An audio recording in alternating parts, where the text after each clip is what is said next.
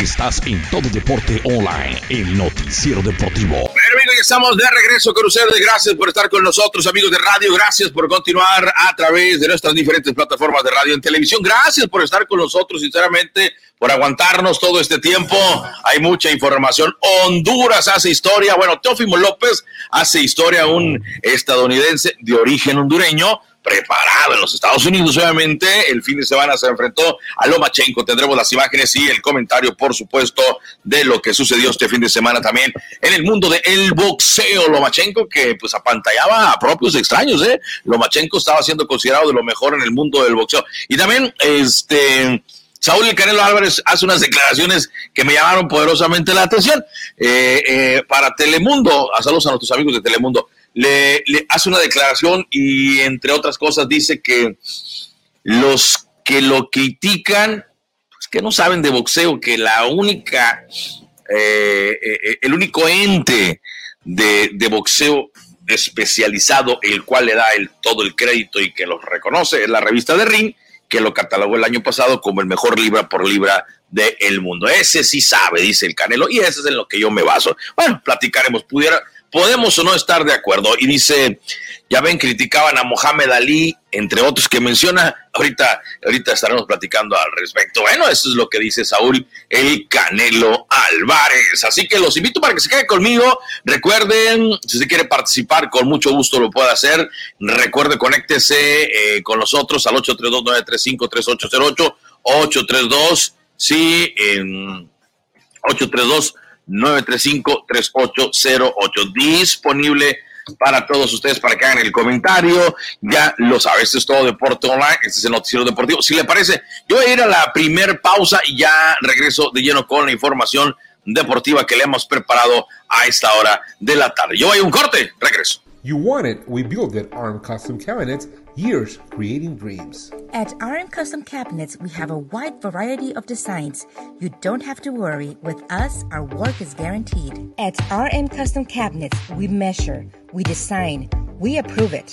We work in our own shop and install. For a free estimate and to make an appointment, call us at 832 935 3808. Again, you can reach us at 832 935 3808. You want it, we build it. Arm Custom Cabinets, years creating dreams.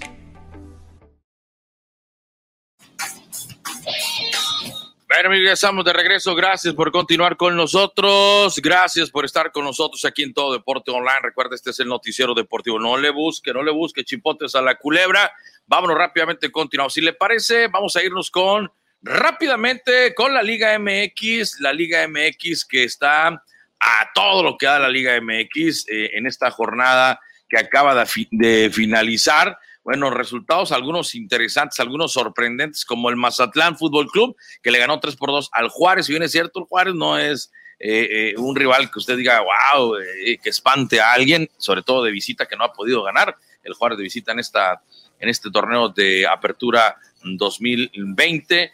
Bueno, el día del de, viernes, el Fútbol Club Mazatlán le ganó 3 por 2, por cierto, jugando en el estadio de Mazatlán por primera vez. Ojo, eh, ojo, estadios, estadios eh, de México están siendo cerrados. Ojo, estadios en Holanda también están siendo cerrados. Ojo, en Francia, ojo, en España por el rebrote más fuerte que se está teniendo por el coronavirus.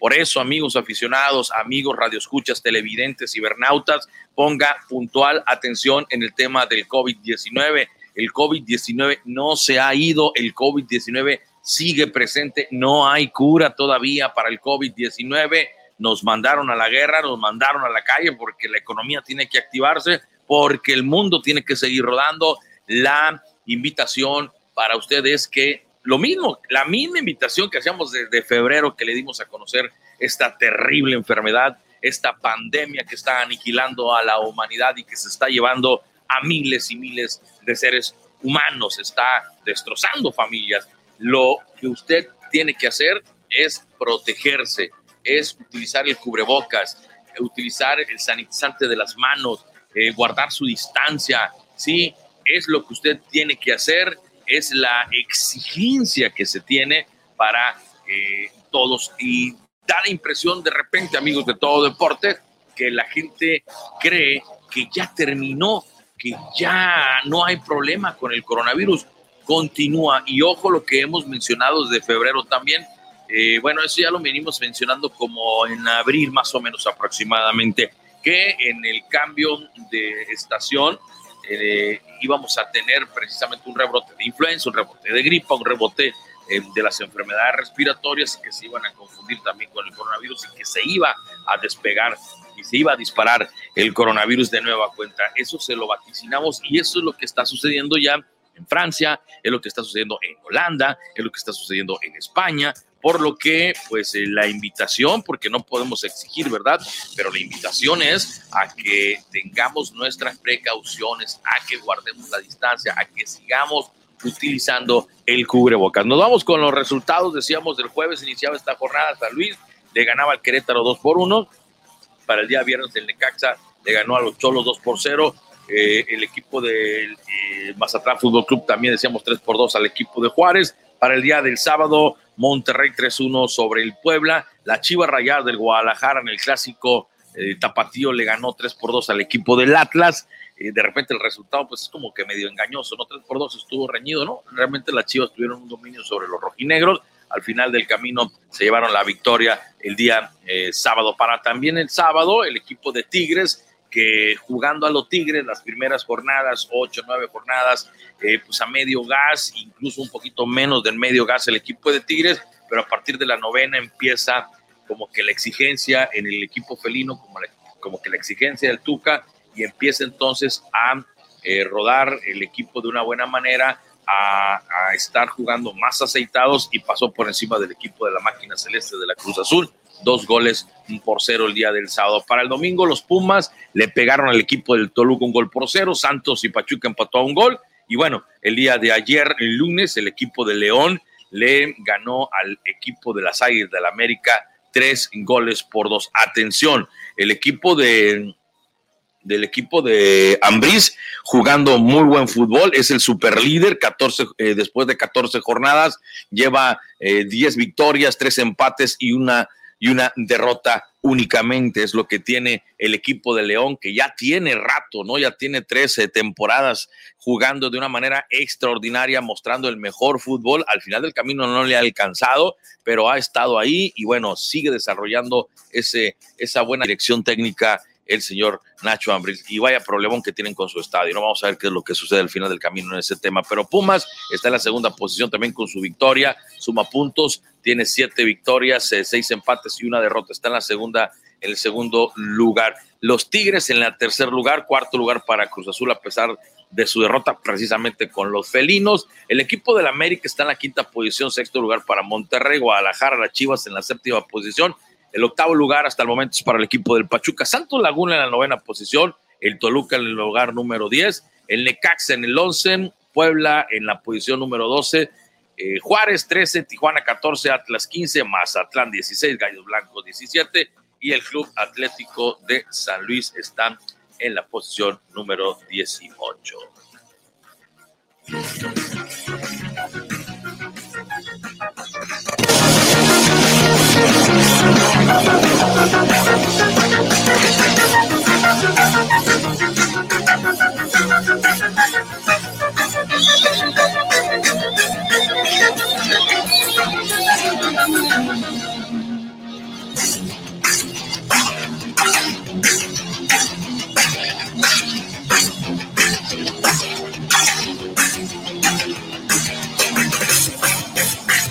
Bueno, amigos, si nos vamos a ir precisamente con Nacho Ambriz. Bueno, si les parece, nos vamos primero con eh, Miguel Herrera, el Piojito. ¿Qué dice el Piojito después de la derrota frente al equipo de León el día de ayer? Vamos a ver lo que dice el director técnico de las Águilas del América.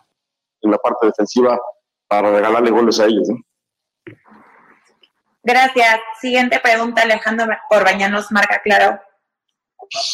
¿Cómo estás, Miguel? Buenas noches. Eh, en vivo para Jugando Claro, preguntarte qué tanto te preocupa en el tema anímico el ver hoy que tu equipo está fuera de los famosos cuatro primeros que durante toda la temporada eh, han estado, evidentemente faltan tres partidos, tres jornadas, pero si llega a preocupar que América hoy ya no está en, en los sitios privilegiados, por así decirlo, de los que evitan el repechaje.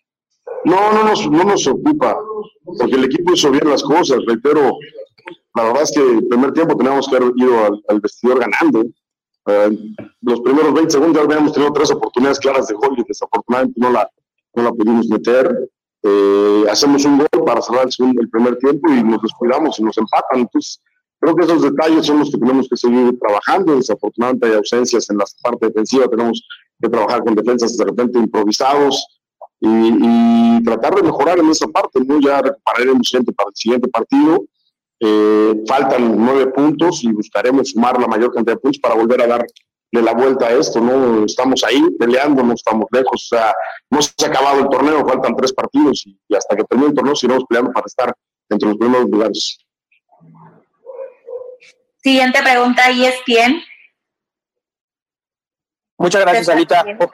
Muchas gracias. Hola Miguel, buenas noches. Eh, si nos pudieras por favor ampliar un poquito qué se sabe ya del tema de Nico Benedetti, todos vimos las imágenes, sale destrozado anímicamente, sale llorando. Si nos pudieras ayudar un poco para ver cómo estaba Nicolás Benedetti en este momento. No, pues César, la es que no tengo ni idea. O sea, médicamente se le tiene que tomar una resonancia, eh, yo creo que hasta pasado mañana, que si se inflama la rodilla tenemos que esperar que se desinflame para tener una, una, un diagnóstico más claro. Eh, vemos la jugada y, él cuando pasa el balón es cuando de repente se agarra la rodilla y siente el dolor. Eh, afortunadamente yo no veo que se trabe, que se doble, que se vaya de un costado, ¿no? Ya había tenido un golpe hace tres, tres semanas ahí, pero no, venía, no había manifestado nada.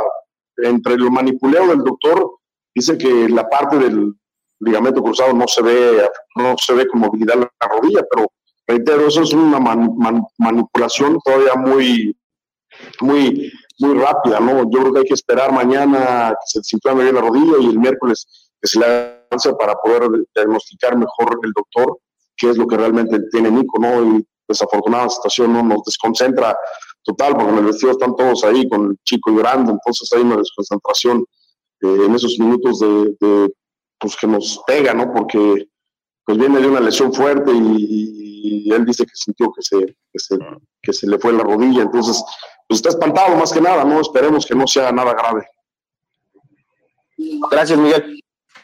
Gracias. Siguiente pregunta, Milenio.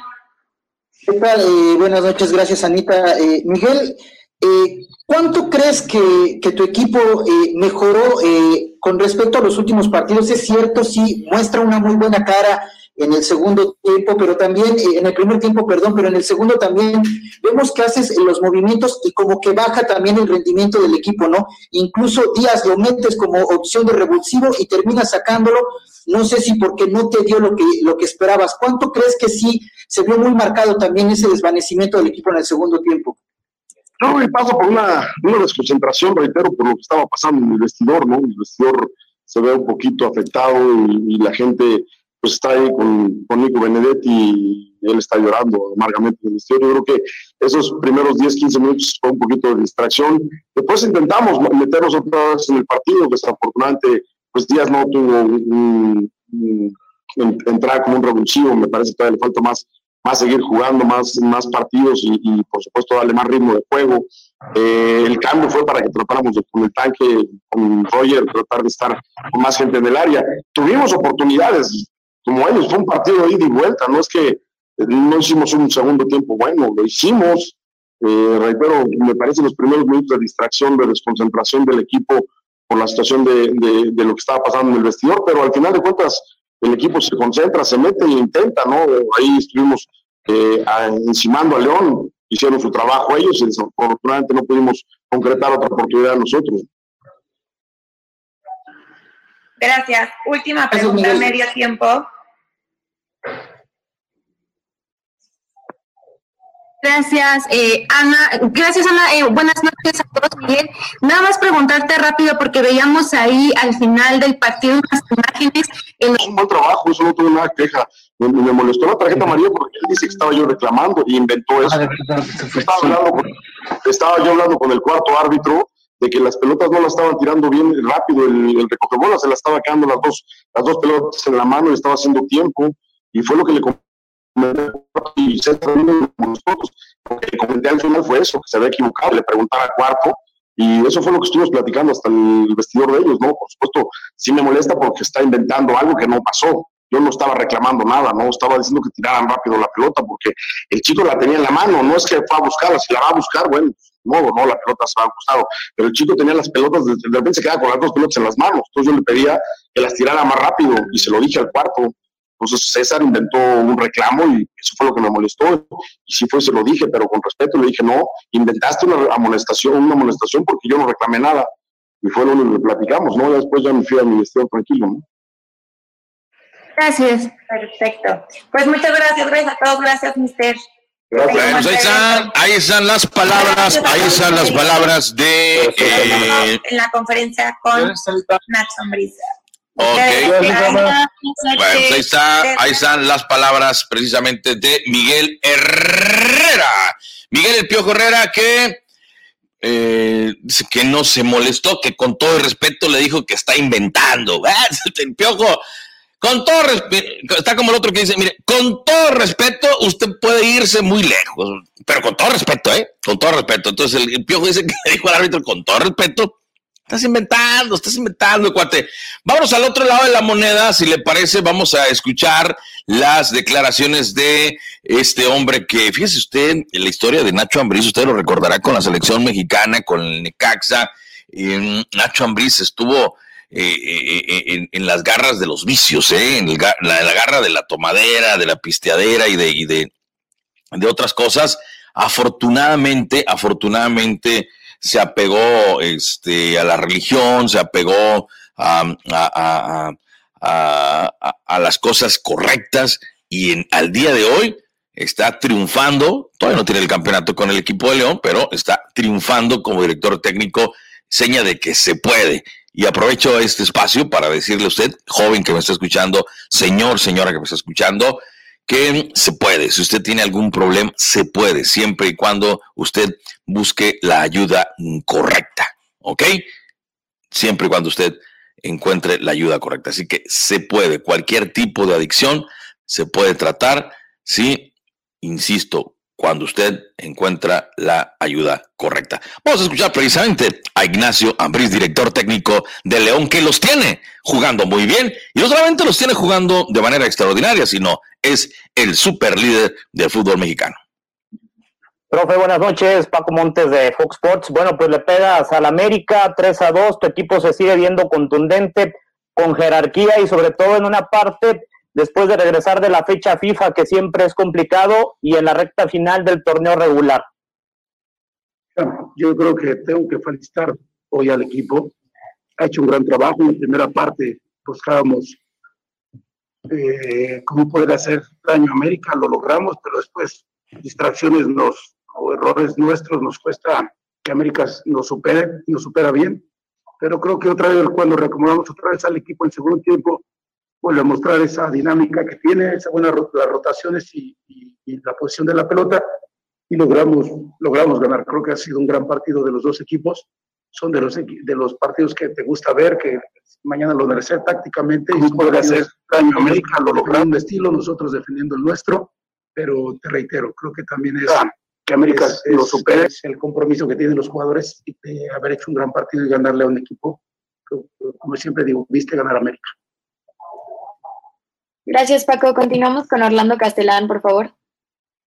Gracias, Tati. Buenas noches, Nacho. Buenas noches a todos los compañeros.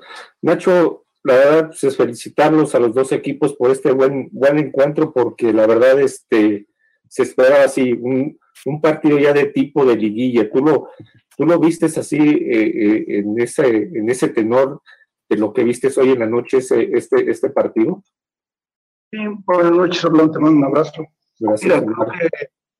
creo, que, los dos equipos definimos cada quien su estilo, intentamos buscar el arco contrario.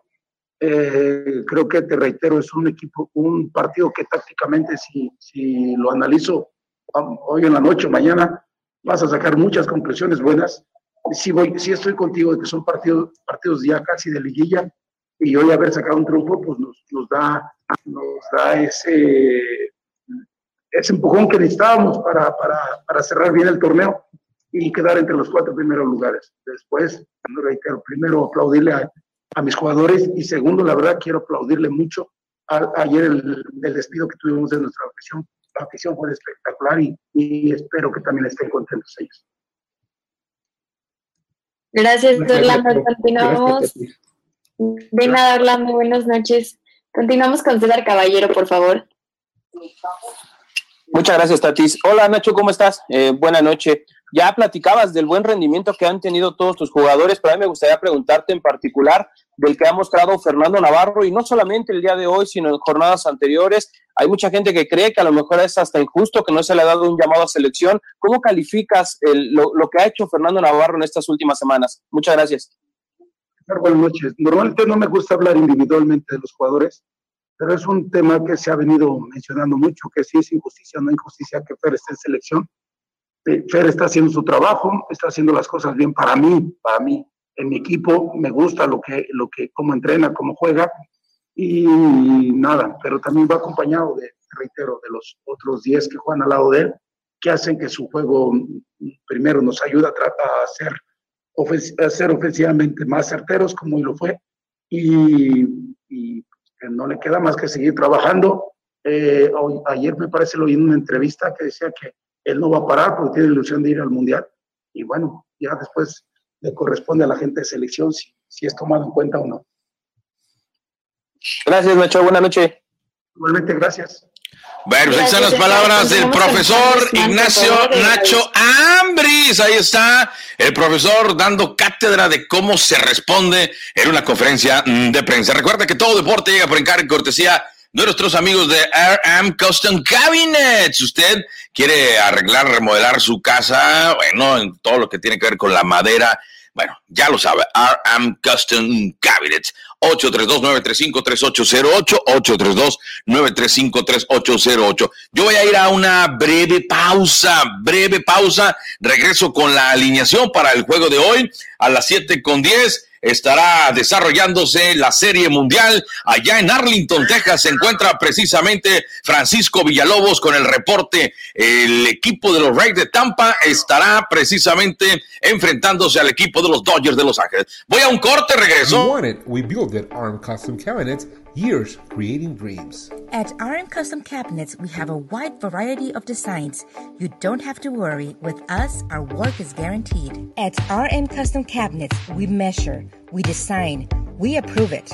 We work in our own shop and install. For a free estimate and to make an appointment, call us at 832 935 3808.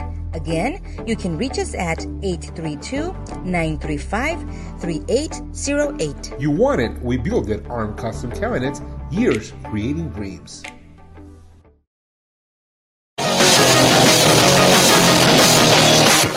Bueno, ya estamos, ya estamos de regreso. Gracias por continuar con nosotros en este maravilloso, maravilloso martes 20 de octubre. Maravilloso porque inicia la Serie Mundial, inicia la recta final de el deporte más espectacular del mundo, aunque a muchos le duele, pero bueno, es el más espectacular, el rey de los deportes, el béisbol. ¿Y por qué se le llama el rey de los deportes? Usted dirá, bueno, pues simplemente porque no hay límite de tiempo, no hay límite de tiempo, amigos de todo deporte. Y vamos rápidamente, eh, vámonos rápido con la alineación. En ese momento faltan menos de, ¿qué será? 38 minutos para que se esté cantando el Play Ball en Arlington, Texas. ¿Y cómo es que estará saltando el equipo de los Rays, el equipo de los Dodgers? En lo que respecta al equipo de los Rays, que estará haciendo las funciones de eh, visitante, es la primera vez, ojo, eh, ponga atención a lo que le voy a decir, es la primera vez que la Serie Mundial se va a jugar en un estadio que no es precisamente de alguno de los dos equipos que están escenificados. Y esto es, como usted ya lo sabe, a raíz del el COVID. Tyler Glasnow estará saltando al centro del diamante por el equipo de Tampa con un récord de cinco victorias, un desencalabro en lo que respecta sí, de la temporada regular. Una efectividad de 4.08 y 91 ponches. Me refiero a los números, a los números de Glasgow el pitcher inicialista por parte de Tampa en lo que fue la temporada regular. En esta postemporada tiene dos victorias, una derrota, una efectividad de 4.65 y a 25 contrarios pasados por la mm, piedra. Él va a abrir el primer juego de los Rays en lo que va a ser la Serie Mundial. Recuerde, sí, desde el 2008, el 2008 los Rays tuvieron participación, tiene récord de 2 con 1, le decía, efectividad de 4.65 en esta postemporada. Lanzó seis entradas de cuatro carreras contra el equipo de los Astros en el juego número cuatro. Usted lo recordará en la serie de campeonato de la Liga Americana. 25 ponches son la mayor cantidad, la mayor cuarta cantidad de los playoffs en este 2020. Su antagonista, el zurdo, el zurdo de oro en la temporada regular. Pero que algo sucede con Clayton Kershaw que se desinfla en la postemporada. Por ahí uno dice, es que este es jugador de temporada regular, pero a la hora cero, a la hora importante, a la hora de que tu actuación va a decidir si tu equipo es el mejor del mundo, se arrugan.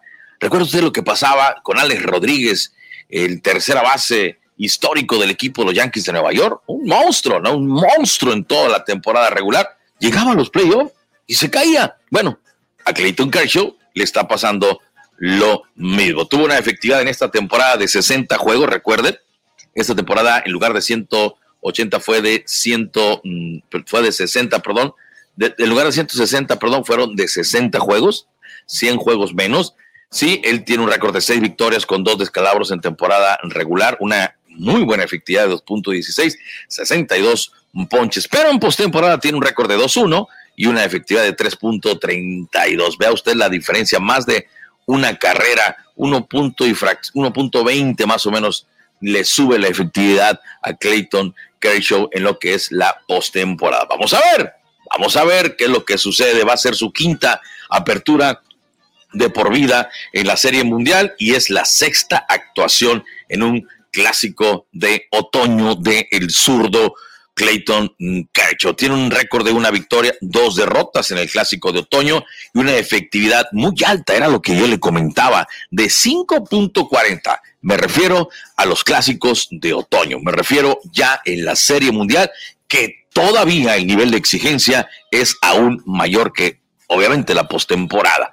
Vamos a ver qué es lo que mm, sucede con Clayton Kershaw permitió cuatro carreras también, con siete imparables en cinco entradas lanzadas. En su última apertura también fue en el juego número cuatro, pero eso fue en la serie de campeonato de la Liga Nacional. Y de esta manera estará saltando la alineación por parte del equipo de los Rays de Tampa. Yandy Díaz, el primera base, estará como primero en el orden. Brandon Lowe estará cubriendo la segunda almohadilla como segundo en la alineación. El bateador designado por el pitcher Randy Arazorena estará como tercero. Hunter Renfro como cuarto tolete estará cubriendo el prado derecho.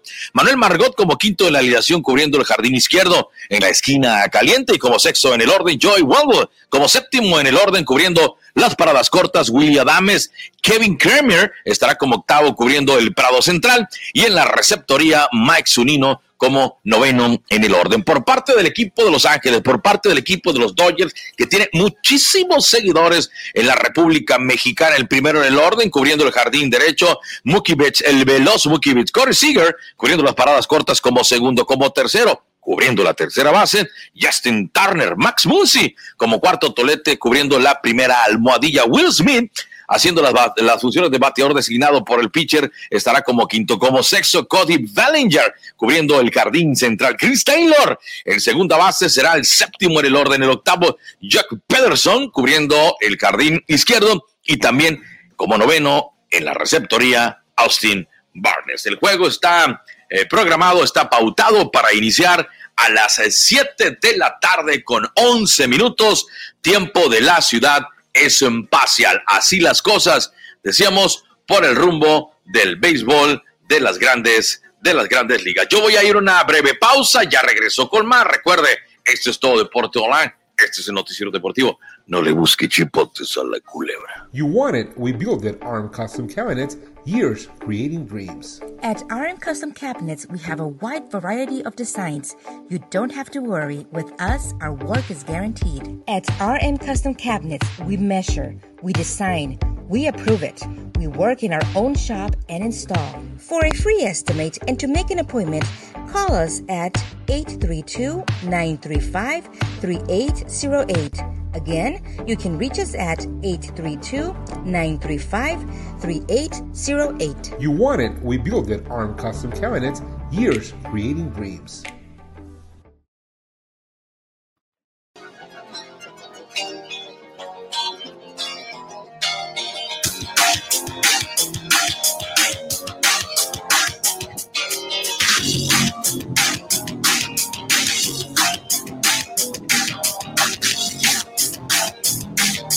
Amigos, estamos de regreso. Gracias por continuar con nosotros. Recuerda, este es todo Deporte Online. Este es el noticiero deportivo. Y ya prácticamente a menos de, de una semana, a menos de una semana para que se termine este, esta temporada de béisbol de las grandes ligas. Decíamos a, a menos de una semana. Y a mí hay algo que me llama poderosamente la atención a menos de una semana. Y le voy a lanzar la pregunta a usted que me está escuchando en este momento. Si usted fuera un dueño de algún equipo de grandes ligas, ¿qué es lo que haría en torno a este planteamiento que le voy a comentar a usted? ¿Sí? ¿Qué es lo que haría usted en torno a este planteamiento? Acuérdese, ya pasó un año, el castigo al señor Jeff Luno, el Midas del béisbol en la actualidad, a excepción de este año, ha terminado prácticamente o terminará el próximo en una semana más. ¿Sí? Ojo. Ojo. Termina el año que fue impuesto de castigo Jeffrey. Usted, si fuera el responsable de un equipo de grandes ligas, ¿qué haría? ¿Lo contrata o lo deja pasar? Le voy a dar mi lo que yo haría. A lo mejor coincide con lo que usted haría. Yo, por supuesto, que contrataría a Jefflu. Lo traería a mi equipo a que hiciera una reingeniería como la que hizo los Astros. Que no se les olvide, porque eh, pues de repente el ser humano como que olvidamos rápido, ¿no? Olvidamos rápido. Que no se les olvide que el señor Jeff Luno fue el artífice de los Astros del equipo que tenemos en la actualidad. Del equipo que en cuatro años de manera consecutiva ha disputado la serie de campeonato de la Liga Americana, del equipo que en los últimos cuatro años, eh, cuatro años ha asistido a dos series mundiales, la del 2017 que la ganó y que luego le dijeron que lo hizo con trampa, y la del año pasado que desafortunadamente se perdió frente al equipo de los Nacionales de Washington en un séptimo partido. Hoy se fue a otro séptimo partido contra el equipo de los Rays de Tampa en lo fue la serie de campeonato de la Liga Americana. Pero eso, recuerda usted, amigo aficionado de Houston, amigo aficionado al béisbol, esto que parece ya como que normal ver a los Astros en estas instancias, en estos últimos seis años, es que un equipo competitivo, sí, pero hace siete, hace ocho, hace nueve años, era uno de los equipos, hace siete años, era el peor equipo de todas las grandes ligas. El peor equipo de todas las grandes ligas. Vino a la mano del señor Jeff Lumno y fue contratado precisamente por este el dueño de los Astros de Houston, vino una reingeniería, vino una, una, ah, un reajuste en la manera de trabajar, y ahí está el éxito. Si bien es cierto, Jeff Luno salió, pero el camino, los jugadores, el grupo, el núcleo, lo hizo Jeff Luno y un equipo de trabajo de él. Así que se le tiene que reconocer a Jeff Luno. Sí, se hizo trampa, se castigó un año, porque está comprobado que se hizo trampa. ¿Ok? La pregunta es, ¿serán los únicos que hicieron trampa? Por supuesto que no son los únicos. El castigo tampoco fue igual para el equipo de los Mediarrojas de Boston. Recuerde usted que en el Mediarrojas de Boston también se comprobó que se robó, le taparon ahí las cosas, eh, señales, y castigaron al amigo este que pone las repeticiones en el estadio. De, o sea, de, la gente de los Astros, perdón, la gente del equipo de los Mediarrojas de Boston. En Yankees, con los Yankees de la misma manera, hay una carta ahí que no la quieren dar a conocer. Pero al equipo de los Astros eh, le cargaron el paletón. Por eso no estoy justificando, ¿no? Se cometió el error, cometió la infracción, no se juzgó, con la, no se midió con la misma vara a todos los equipos, eso es otra realidad, pero el equipo de los Astros ya pagó los platos rotos, en este caso Jeff Luno, AJ también fue cesado, ustedes recordarán, pero si usted fuera el dueño de los Astros, Jim Crane, volviera a contratar a Jeff Luno, se hicieron escándalo, pero yo sí lo volvería a contratar. No sé usted, amigos de todo deporte. Yo lo volvería a contratar. Obviamente, se cometieron errores, se rectifica y nos vamos para adelante. Es de humanos equivocarse y el béisbol no tiene por qué ser la excepción. Se le debiera de dar la oportunidad a Jeff Luno. Creo, salvo la mejor opinión de usted, amigo radio escucha, amigo televidente, amigo uh, cibernauta. Y nos vamos rápidamente, si les parece, nos vamos con lo que sucedió este fin de semana, nos vamos con las imágenes de esto que fue espectacular por parte de eh, Lomachenko y Teófimo López. Vamos a ver las imágenes. En este momento se las comparto, amigos de redes sociales. Algo que a mí me sorprendió es que Lomachenko, yo le soy honesto, ¿eh? Lomachenko, para su servidor, hasta antes de esta pelea, pues de lo mejor en el mundo, ¿no? De lo mejor en el mundo, pero desafortunadamente como que le dio la, no como, le dio la iniciativa a Teófimo López, este joven estadounidense con raíces hondureñas. Y bueno, el pueblo de Honduras está vuelto loco, ¿eh? Vuelto loco. Pocas cosas ganan en lo deportivo el pueblo hondureño y deberían hasta hacer una estatua a este, a este Teófimo López. voy, a, voy a ver si puedo, este, voy a ver si puedo, este, tener la oportunidad, si tengo la oportunidad de que me conteste el señor Philip Clark. Me gustaría, este, que el señor Philip Clark me pudiera contestar. Vamos a ver este, si, tengo la oportunidad de que me conteste y me diga, porque él, él posteó en sus redes sociales eh, sobre el tema de, de, de Teófimo López, ¿verdad? Él, él lo mandaba a saludar y me gustaría que él como hondureño, ¿qué opinión le merece? para el tema de Teófimo. A ver, es que, a ver si no está ocupado don, don, Philip Clark, que por cierto le agradezco por el regalo. Ya me llegó su regalo, don Philip, eh, de, cumpleaños. Muchísimas gracias por el detalle. Eh, le agradezco de todo corazón. Vamos a ver este, si se puede enlazar Philip Clark, o cuando menos que sea vía telefónica, ¿no? Eh, de todas maneras, pues ya lo conocemos, ¿verdad? Vamos a ver si, si, nos, si nos contesta la llamada telefónica Teófimo este, el señor Philip Clark. A ver, y que nos diga qué representa cuando estamos viendo las imágenes de cómo eh, Teófimo López iba hacia adelante de hasta el séptimo, octavo round, ¿sí? Y, le cedió, le cedió Lomachenko. Cuando Lomachenko quiso, em, quiso reaccionar, pues bueno, sí reaccionó, pero, pero ya fue demasiado tarde, ¿eh? ya, ya, fue, ya fue demasiado tarde para, para Lomachenko de tal suerte que eh, Teófimo López se convirtió en tetracampeón del mundo, es decir, eh, en cuatro divisiones, perdón, en cuatro organismos diferentes, es prácticamente el campeón absoluto. Pero vamos a ver si, si, si por ahí tiene un par de minutos don Philip Claro. Philip, buenas tardes. Bernardo, ¿qué tal? Buenas tardes, ¿cómo estás aquí en carretera? ¿Todo bien? Oye, te agarré pues desprevenido, ¿no? Te, te agradezco mucho que nos eh, contestes la llamada porque estamos viendo las imágenes de algo histórico, Philip, que sucedió este fin de semana para, para el deporte hondureño, ¿no? Sin duda alguna, Bernardo, como siempre es un placer poderte saludar y acompañarte en los espacios de todo deporte a través de las plataformas, tanto en Facebook y a través de la 920 AM. Como lo mencionas, sí es algo histórico para Honduras. Honduras en la historia había tenido, eh, en este caso, un deportista que había alcanzado el éxito en esta ocasión, tal y como lo consiguió Tófimo Teófimo, hay que decirlo, Bernardo, es un boxeador que nació en Brooklyn, nació en los Estados Unidos, pero es de padres hondureños.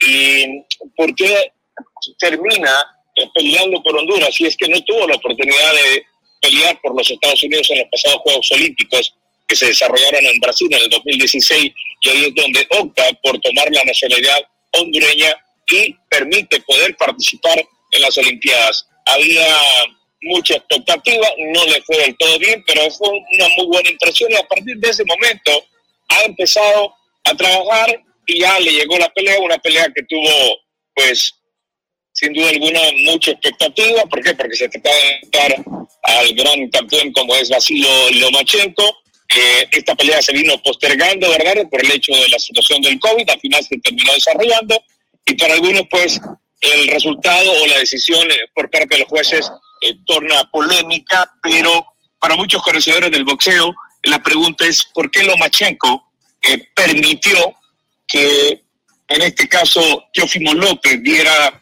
esa, o esa pelea de esa forma en los primeros cinco o siete asaltos, donde sabemos que la capacidad de Basilio Lomachenko de repente para poder enfrentar a un Teófimo eh, pudo haberlo enfrentado de otra forma. Da la impresión que le tuvo miedo, que lo aguantó demasiado y cuando ya se percató ya pues había perdido algunos rounds, Bernardo. Sí, mira, a mí me, a mí me da la impresión, ¿verdad? Este, eh, no sé, eh, eh, Philip, me, lo respetó mucho, ¿no? En los primeros dos rounds sintió la pegada, Philip, porque no es lo mismo, ¿verdad? está, está nomás viendo que ya sentir, sintió el golpe, entonces simbró en el, en sobre todo en el segundo capítulo, sintió la pegada de, de Teófimo López, eh, Basilio Lomachenko, y fue muy cauto. O sea, yo no, yo no, y coincido con usted, ¿no? En el tema de que, de que, se dio, ¿no? De, de, que le cedió la iniciativa a Teófimo, pero no porque, no creo que haya sido por descuido, sino porque le respetó la pegada, y muy veloz este, este Teófimo López, que al final le alcanzó una tremenda preparación. Y ojo, Philip, porque en cuanto a los números de Basilio Machelko, a mí, a mí, a mí, pues no, no sorprende a nadie en cuanto a los números de, de, de, de combates en el profesionalismo. Ya es un hombre ya adulto, 32 años, ya prácticamente está de ya va a ir de picada en su carrera boxística, o más bien, no lo puedo asegurar porque no, no, no, no, no soy este pitonizo, ¿verdad? Pero lo que sí es que a los 32 años empieza, cuando mucho te mantienes como boxeador, ya no hay un desarrollo boxísticamente a los 32 años, 34, 35 ya viene de bajada y muchos de los boxeadores se retiran a esa edad, 34, 35 años. Y tiene a sus 32 años, Philip, 14, este, mm, victorias, dos descalabros, es decir, tiene 16 peleas como profesional, tiene dos descalabros, eh, sí, contando el del sábado pasado, el de fin de semana pasado, perdón, y 10 de esos 14, eh, 10 de esas eh, 14 victorias son por la vía del cloroformo. En cambio, Tófimo López, eh, Philip, tiene 16-0, va invicto, y ojo, eh, ojo, eh, Philip, acaba de saltar Oscar de la Hoya, y quiere enfrentar a este a Teófimo López con Ryan García. Eso sería una pelea que vendería mucho, ¿eh? Sin duda alguna, Bernardo, porque volviendo a la pelea, el caso de, de por qué Lomachenko termina aguardando un poquito a Teófimo es porque Teófimo en la mayoría de las eh, peleas que ha ganado por nocaut precisamente lo ha hecho con un derechazo, ¿no? Una derecha que es muy poderosa, y pues fue cauto en ese momento, en esa pelea, Lomachenko, y no quiso ser sorprendido, pero al final creo yo que tenía argumentos necesarios como para poder encarar esta pelea desde el primer round y ofrecer algo. Bueno, al final termina cediendo, eh, se habla que este mismo Teofimo López no quiere pelear más ya en la 135, que quiere comenzar a aumentar un poquito, ver comenzar en la 140. Se habla también de que Vasilo Lomachenko no eh, pidió ni, no pidió revancha en caso de perder. Parece que este ciclo queda de esta forma para Basilio Lomachenko. Y sí, es lo que viene para Teófimo, como lo mencionas, ya estás hablando de que Oscar de la Hoya está pidiendo que pueda enfrentar a un Ryan García, eh, que es precisamente lo que se habla. Se habla incluso eh, de que podría estar a la espera del que pelee de Davis contra Santa Cruz, el que, el que gane, pues uno de ellos. Y el caso de Ryan García, que tiene un duelo también con Campbell, posiblemente están pidiendo eso. Así que eso es lo que eh, eh, están pidiendo para Teofimo, pero Teofimo eh, quiere ya subir a la 140 y, y retar en este caso a Ramírez o a, Taylor, ¿verdad? O sea, el caso de Teofimo es un caso para estudio, porque es un, es un peleador que quiere ganarlo todo, Bernardo, que quiere me parece que tiene que ser un poquito más cauto, un poquito más tranquilo, pero no, está queriendo llevar esto a la ligera y no está queriendo detenerse. Bueno, y no es por ello que hoy, con solamente 23 años, ha quedado ya con cuatro títulos, ¿no? Tremendo, histórico y, y como este...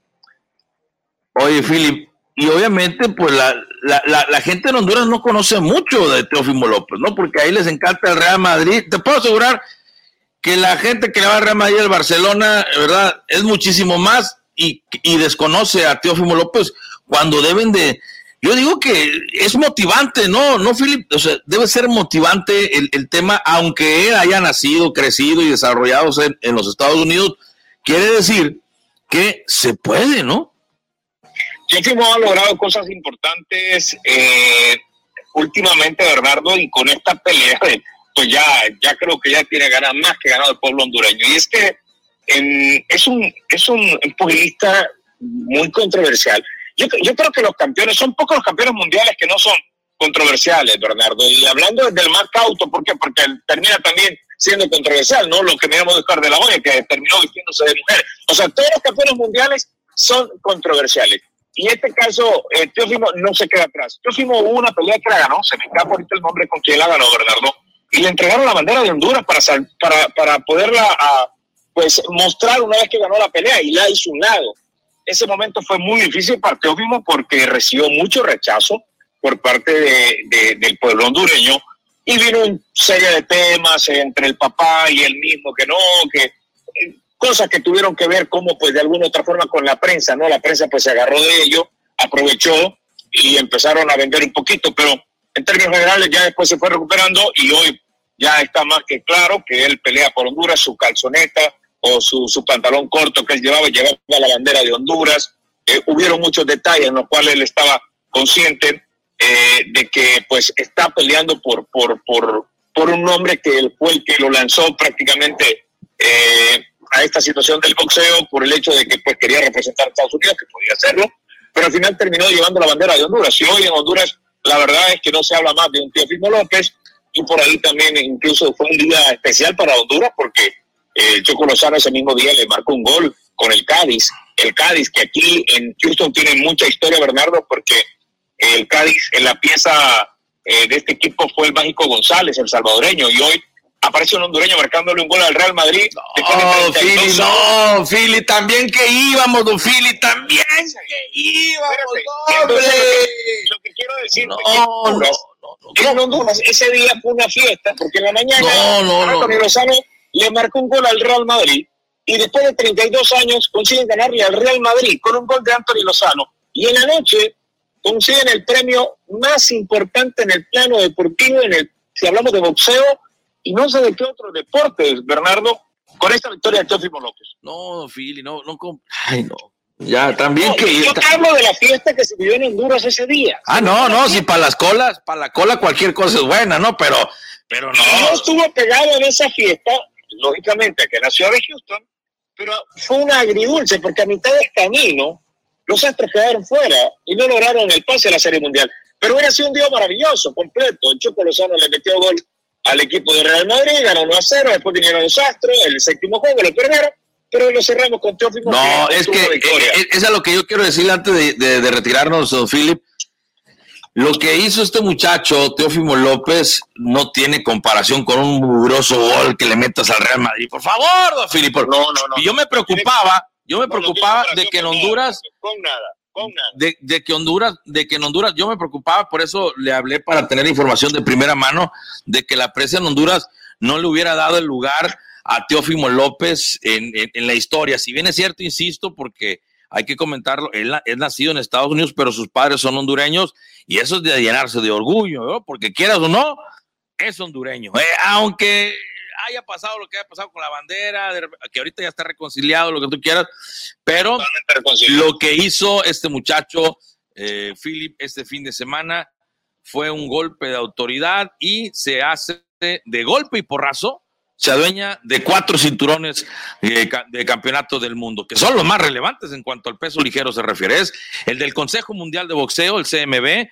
la Asociación Mundial de Boxeo y la Organización Mundial de Boxeo. Son de verdad, organismo, los organismos más serios que existen en el mundo del boxeo, mi estimado Filipe. Así que. Y con, y con la edad que tiene, ¿verdad? Los 23 Chavo, años, ¿no? muy chavo. O sea, eh, de ahora en adelante todo dependerá de cómo manejen la carrera de él, eh, porque pues es una persona demasiado joven y pues vendrán las situaciones, ¿no? La- lo que descompone de repente un deportista, esperamos que no sea así, pues tiene 23 años, quiere ganar todo, quiere seguir haciendo historia en el boxeo y pues ojalá, enhorabuena para él, enhorabuena para Honduras, porque al final sigue siendo hondureño y va a seguir representando a Honduras como boxeador y eh, vamos a ver qué es lo que viene, ¿no? Porque el boxeo necesita eh, poder recuperar un poquito y, y- y lo que estamos viendo, que fue- no fue la gran pelea, Bernardo, pero bueno, creo que los últimos cuatro No, no, fue una gran pelea porque se esperaba mucho más, pero no de Teófimo, se esperaba más de Lomachenko. por lo que se esperaba, porque Es se correcto. esperó muchísimo de ellos, Es porque correcto. tampoco fue una mala pelea,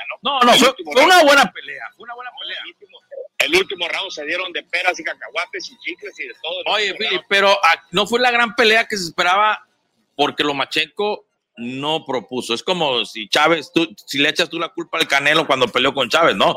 Ahí el de la bronca fue, fue Chávez que seguramente hasta subió con.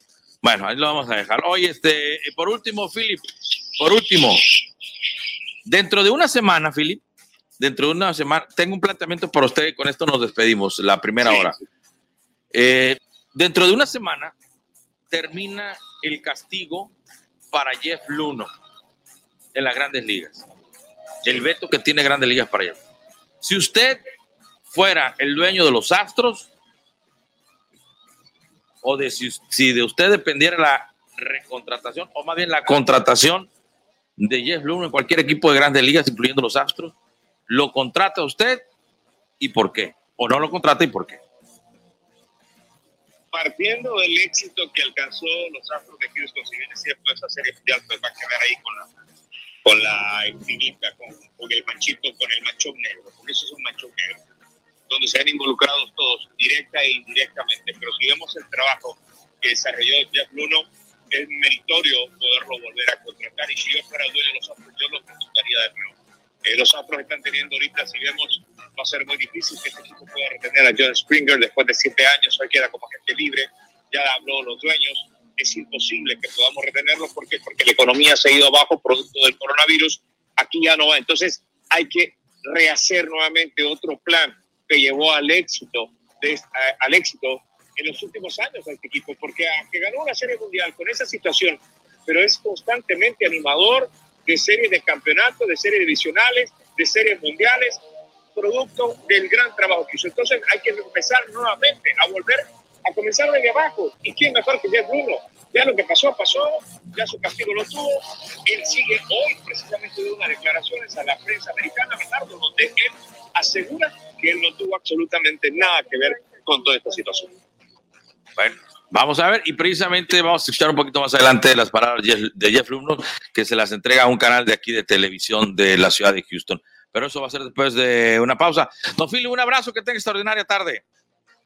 A la orden, iniciamos en contacto, ¿verdad? Ahí está, Don Philip Clark, orgullosamente hondureño y orgulloso también, por supuesto, de Teófimo López. Y como latinos, claro, orgulloso de Teófimo López. Vamos a escuchar parte de la entrevista eh, que está en redes sociales, parte de la entrevista del señor Jeff Luno, que entregó Jeff Luno para eh, un canal de televisión aquí en la ciudad de Houston. It was the combination of two pretty rough months. Finding out early November that our team had indeed broken the rules and had indeed cheated uh, in 2017 and in parts of 2018 was was devastating to me. It was devastating to our fans, and uh, getting suspended by Major League Baseball. You know, because I was GM during that time, I figured I was going to get some punishment. I figured I, I was looking at some suspension because I was the GM. Um, was not expecting a year long suspension. I was certainly not expecting for the team that I had spent uh, eight years building to fire me, let me go. Um, so it was it was tough, uh, no question about it. Um, I didn't know we were cheating. I had no idea. I wasn't involved. Major League Baseball's report stated that I didn't know anything about the trash can banging scheme. Um, they stated I might have known something about the video decoding scheme and not paid it much attention. But there was really no credible evidence of that claim. Um, I didn't know. I didn't know about either of them. And it felt like on that day that I was getting punished for something that I didn't do. And it didn't feel it didn't feel right. From the beginning, you've had the same story, which is that you did not know about cheating on any level. When was the first time you heard anything about the Astros cheating in any capacity? There had been some rumors in 2018, and in fact, at two points in time, someone from MLB uh, told me either in a casual conversation or called me and said there had been rumors of the Astros sign stealing in 2017, but I wasn't asked to follow up on it. There was no, uh, they weren't asking me to do anything. It was sort of a, a heads up, and I didn't think we were doing anything, so I didn't, I didn't pursue it. Um, it, it isn't a story; it's the truth, Vanessa, and I've been consistent with the truth that I didn't know from the beginning. The very first interview I had uh, with Major League Baseball, all the way until today. Um, and when you're telling the truth, it's it's pretty easy to be consistent because you're just recounting what happened. And if I, uh, you know, if I go through all of my behavior, all of my actions, um, they're consistent with someone that tells the truth, and they're also consistent with someone that didn't know. I did a lot to try and prevent us from uh, doing anything wrong. Uh, after the Red Sox and the Yankees were punished in 2017, I had a conversation with our manager, and I asked him if anybody in our dugout was using Fitbits or Apple Watches or anything that would be remotely considered against the rules. Um, he told me that someone, one of our coaches, had been using an Apple Watch, but after the uh, incident with the Red Sox, had stopped wearing it because clearly we weren't supposed to be doing that. Um, he did not tell me anything else about trash can. Um, I followed up with two other people in the baseball operations area, one on the medical side and one of the people that works for me, and uh, made sure that they knew the rules and made sure that, that we were uh, following the rules. Um, in the general managers meetings after the World Series, after we won, which was only a week after we had our parade, um, I argued for and voted for MLB to enforce the sign stealing rules by putting a monitor in the in the clubhouses the next year, and they did. In 2018, they did put a monitor in. They only put one monitor in the stadium that would bounce between the clubhouses, and that unfortunately left some opportunity for some wrongdoing to continue in 2018. Uh, I also had a meeting during spring training with our coaching staff, with Major League Baseball officials to talk about the new rules. And during the season in 2018, about five different times, either because I noticed it myself or because MLB called me and said, we think there might be a potential violation here. I followed up quickly. I followed up vigorously. I talked to the coaching staff. I talked to the video room staff, and I told them we've been, you know, accused of a violation. Let's make sure we're doing everything right. Before the playoffs in both 18 and 19, I sent an email to MLB Mhm. letting them know that we were going to follow the rules and that we were we were not going to do anything improper. And I followed that email up by sending it to people in the video room and the, and the coaching staff and said, let's please follow the rules. Now, why would I do all that if I were somehow behind this, or even if I were aware of it? It just it doesn't make sense. Um, it, you know, I, I didn't know about it. I wasn't aware of it. It happened. It was bad. Um, it shouldn't have happened. Our team broke the rules, and I'm sure there was some advantage gained from breaking the rules. But um, unfortunately, had I known about it, I, I would have stopped it. Um, nobody came to me and told me it was going on, and I, I just I just didn't know. Some people will say there is no way you couldn't have known. Do you have any evidence of that? So I, I understand that if I were a fan and, and, and I heard about this scandal, I would assume that the GM might have known. Um, so I get that. And, and let, let's start by me saying I wish I knew, because if I knew this got to where it got to. Um, I do have a lot of evidence. It's hard to prove that you didn't know something, it's proving a negative, but the investigation interviewed dozens and dozens of people players, video staff members, coaches, etc. None of them said that I knew. The investigation looked at emails, text messages, Slack messages, tens of thousands of messages from different people. I handed over my phone to the MLB investigators. They went through all of my messages and everything on my phone. I provided to the investigators several pieces of evidence that they used in the investigation. Unfortunately, they turned some of those back around and tried to implicate me to say that I might have known. But I was proactive in assisting them in the investigation. And then after the investigation was over and I was fired, um, I got access to about 22,000 text messages that were from personnel in the video room. And it was clear from those messages that they were communicating back and forth about the rule violations. They were aware of the Red Sox and Yankees rule violations. They were aware it was wrong. And they also were using text messages to cheat on the job. They were communicating signs, and this was to coaches, this was to people in the video room. Um, it's all there in black and white, and it's what's also clear from it is who's not involved. I'm not implicated. I'm not in any of those text messages. In fact, there's a few text messages uh, where they say, "Don't tell Jeff."